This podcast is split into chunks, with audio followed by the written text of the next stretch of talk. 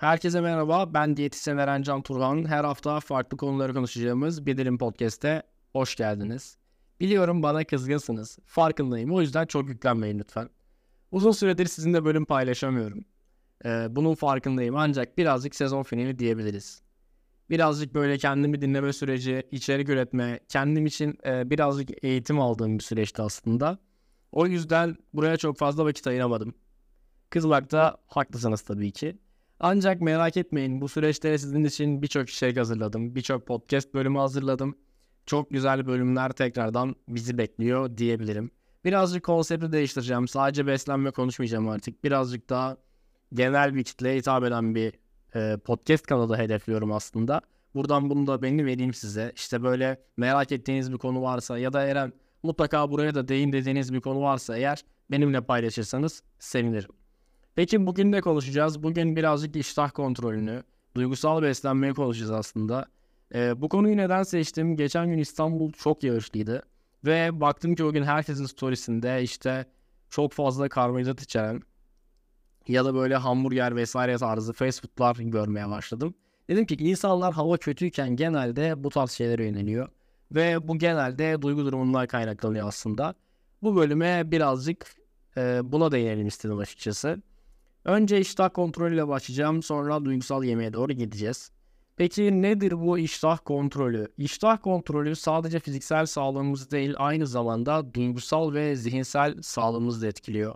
Yani doğru beslenme alışkanlıkları edinmek, bedeninizin ihtiyaçlarını ihtiyaçlarına saygı göstermek sürdürülebilir bir sağlık temelini oluşturuyor aslında. Yani sağlıklı bir hayat sürmek istiyorsak aslında sürekli işte belli bir programa dayalı beslenmek değil de birazcık bedenimizin ihtiyaçlarına da bir kulak vermek gerekiyor aslında. İştah kontrolünü geliştirmek için birçok eğitim mevcut. İşte sosyal medyada görüyorsunuz işte mindfulness, işte onun dışında işte yeme alışkanlıklarınızı değiştirin gibi bir sürü içerik var. Ee, bunlara tabii ki özen gösterebilirsiniz. Ancak benim size nacizane tavsiyem önce porsiyon kontrolü yapmanız, daha sonrasında kendinize yavaş yemek yeme alışkanlığı kazandırmanız. Biliyorum işte YouTube'dan bir şey açarak yemek izlemek çok keyifli. Ama dediğim gibi biraz yemeğe odaklanıp sakin sakin e, bir yere yetişir gibi değil de işte tadını çıkarta çıkarta yemek yemek emin olun iştah kontrolüyle çok daha önemli. Burada dikkat etmemiz gereken şeylerden bir tanesi de uzun süreli açtıktan sonra gelen yeme atakları. Biliyorum birçoğumuz işte 8-5 çalışıyoruz. İşte sabah kahvaltı yapmaya vaktim yok. Öğlen çok az atıştırayım, akşam yemek yerim tarzında geçiştiren çok fazla insan var çevremde. Ancak buradaki sorun şu dediğim gibi gün içerisinde o kadar az yemek yiyoruz ki aslında kendimize bunun için vakit yaratmıyoruz. Ee, akşam eve gidince ya bütün gün bir şey yemedim bunu yesem de bir şey olmaz deyip bir sürü birkaç tabak makarna yediğimizi görüyoruz. İşte en basit örneği makarna. Onun dışında kocaman pizza yediğimizi görüyoruz. Zaman zaman bana doluyor bu arada yalan yok. Ama işte dediğim gibi burada dikkat etmemiz gereken şey tamamen e, uzun süreli açlık. Yani kendinizi aç bırakmayın. En önemli şey sizsiniz ve dediğim gibi lütfen yemek yemek için kendinize zaman yaratın. Bir diğer durum ise e, duygusal sağlık yani duygusal açlık aslında diyebiliriz. Yani hislerinizi besinle beslemeyin diyebilirim. Yani Duygusal yeme sık sık duygusal durumlarla başa çıkmak için beslenmeye yönelmeyi ifade ediyor aslında. Bu alışkanlığınızın altında yatan nedenleri anlamak ve duygusal yeme ile başa çıkma stratejileri geliştirmek sağlıklı beslenme, duygusal dengenin önemini anlatıyor aslında birazcık. Duygusal yeme alışkanlığı genellikle stres, sıkıntı, mutluluk veya öfke gibi duygusal zorluklarla başa çıkma ihtiyacı diyebiliriz aslında. Mesela çok fazla moralimiz bozuksa genelde çikolata yemeye yöneliriz gibi düşünebilirsiniz. Bu duygusal bağlamı anlamak, kendi duygusal tetikleyicilerimizi tanımak oldukça önemli. Ee, onun dışında mesela çok fazla keyifliysek böyle gidip arkadaşlarımızla sürekli şekerli bir şeyler içeriz. Ee, bunları da aslında düşünebilirsiniz. Peki siz mesela genelde kızgınken ne yiyorsunuz? Bir düşünün ve bana yazın lütfen. Burada size bir de kitap önerim var. Duygusal Açlık diye bir kitap var. Ben bunu bölümden sonra e, story'de de paylaşırım mutlaka. Size bu bölümden biraz e, örnekler vereceğim. Bunda hangileri sizde var bana yazın mutlaka.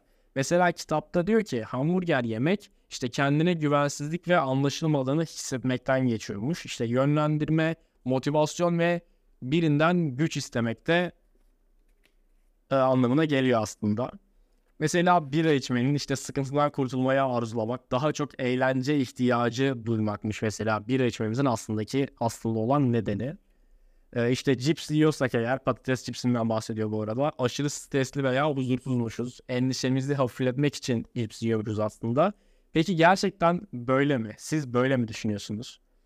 Ee, ya da mesela kahve içiyorsak işte size anlamsız gelen ya da gözünüzü korkutan faaliyetlerle meşgul olmaktan büyüğünüzün kalmaması anlamına geliyormuş kahve. Yani kahve kısmına çok fazla katılmıyorum açıkçası. Mesela jelibon yiyorsak ki uzun yıllardır jelibon yemiyorum. Ee, jelibon yiyenlerin genelde işle ilgili endişesi olduğunu söylüyor kitapta. Yani gerçekten acaba doğru mu çok merak ediyorum. Hatta bununla ilgili birkaç tane story atacağım mutlaka. Bakalım nasıl dönüşler olacak. Sizinle de paylaşırım bunu. Bir sonraki bölümün başında buna da değinirim aslında sizin için. Onun dışında hemen birkaç örnek daha vereceğim. Bir yandan kitabın sayfalarını kurcalıyorum şu an. Size de sesi geliyordur mutlaka. Ee, mesela diyor ki burada işte kola içmek azimli ve güçlü kalmaya çalıştığınızın anlamına gelir. Yani halbuki öyle bir şey yok. Yani yediğim şeyden daha fazla keyif almak için e, ve ne bileyim hamburger yerken de yanında yeşil çay içemem değil mi? Hamburger yerken yanında ne içerim? Kola içerim veya sade soda içerim. Çok fazla ikna oldum buna. İşte çikolata yiyorsak işte öfke, aşk hayatına ilişkin hayal kırıklığı anlamına geliyormuş. Ee, onun dışında bol yağda kızartılmış bir şeyler yersek eğer. Ben burada bir örnek verebilirim. Mesela benim babam sürekli işte çok düzenli çalıştıran yani şu an emekli ve işte işi turizm olduğu için sürekli her gün çalışmıyor ama her gün çalıştığı dönemlerde pazar günleri evde olurdu ve sabahları patates kızartması isterdi. Yani patates kızartması yemenin de aslında nedeni olası anlamını şöyle söylüyor. Diyor ki çok fazla çalıştığını hissetmek ve seni dinlendirdiğine inanmak diyor kitapta.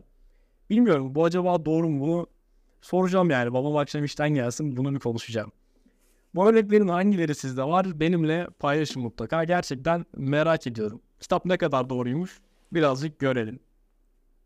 Bir diğer durum ise e, gün içerisinde yaptığınız atıştırma, atış, atıştırmalıklar. Yani günlük enerji ihtiyacınızı karşılamak tabii ki önemli. İşte sınır bu neden önemli? Sağlıklı bir yaşam sürdürmek için önemli tabii ki. İşte günün geri kalanını daha verimli geçirmek için önemli tabii ki de.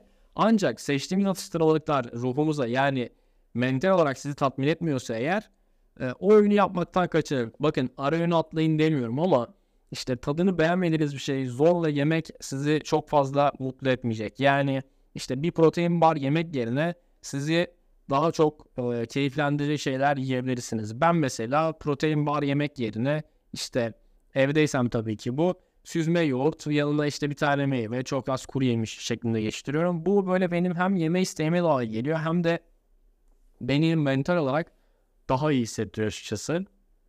Mesela meyve, kuru yemiş, sebzeler veya sağlıklı protein kaynaklarını tercih etmek bu konuda daha iyi aslında. İşte bu besinleri günlük rutinlerinize entegre etmek, işte enerji seviyenizi dengelemesine ve aslında ruhumuzu birazcık daha iyi hissetmenizi sağlaması gerekiyor bence. Ee, bir diğer durumsa fiziksel aktivite. Yani iştah kontrolü için fiziksel aktivite çok önemli.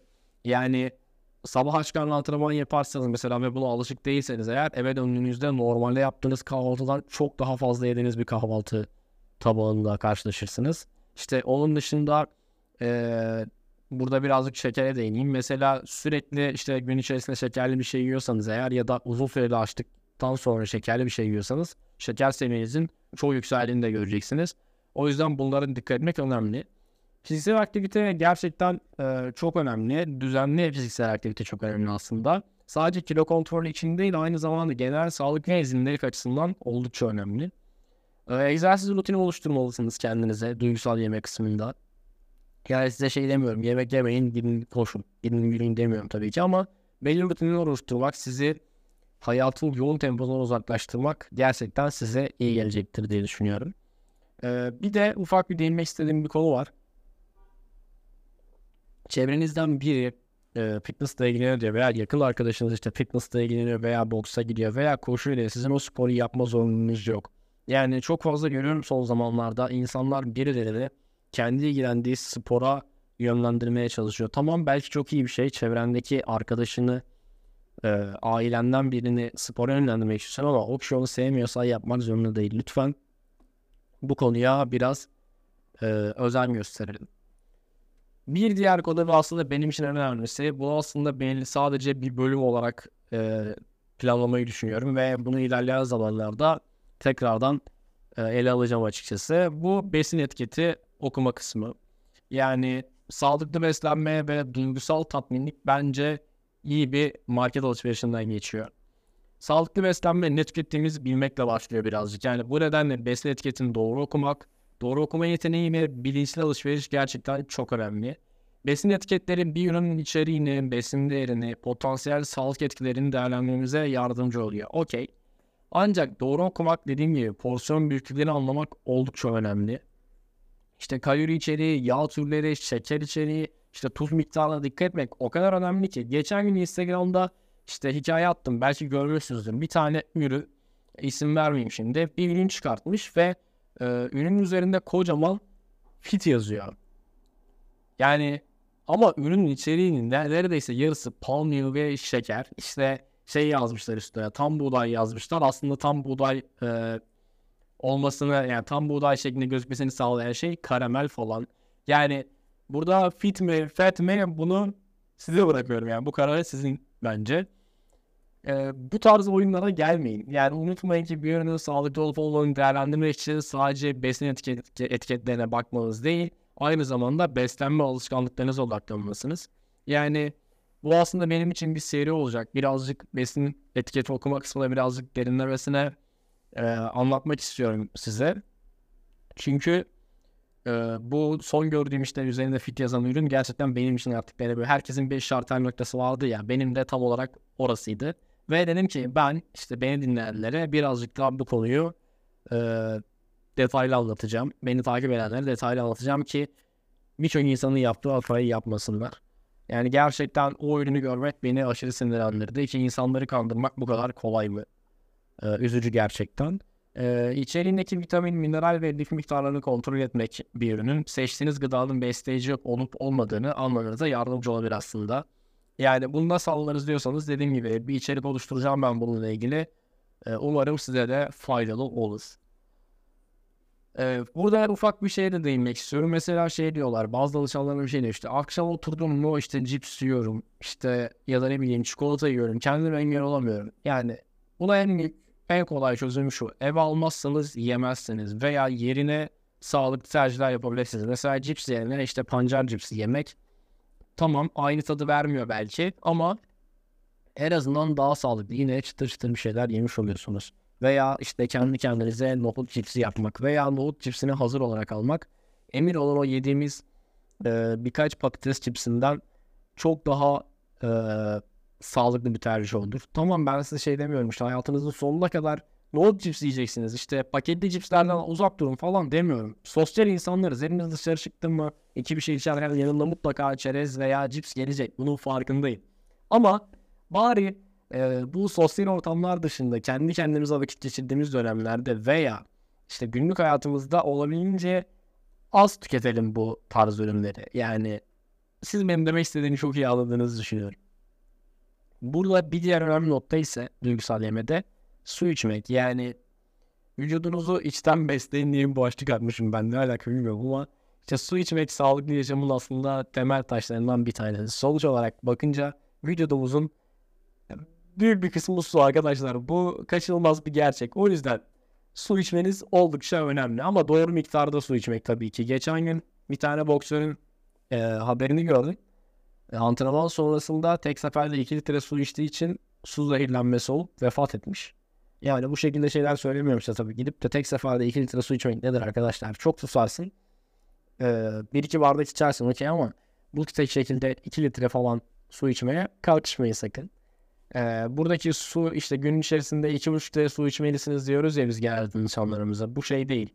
Saat akşam 6 ile 7 arası 2 litre su iç. Veya gün içerisinde eğer 1 litre içtiysen o gün saat 12 olmadan 2,5 litre tamamla şeklinde değil.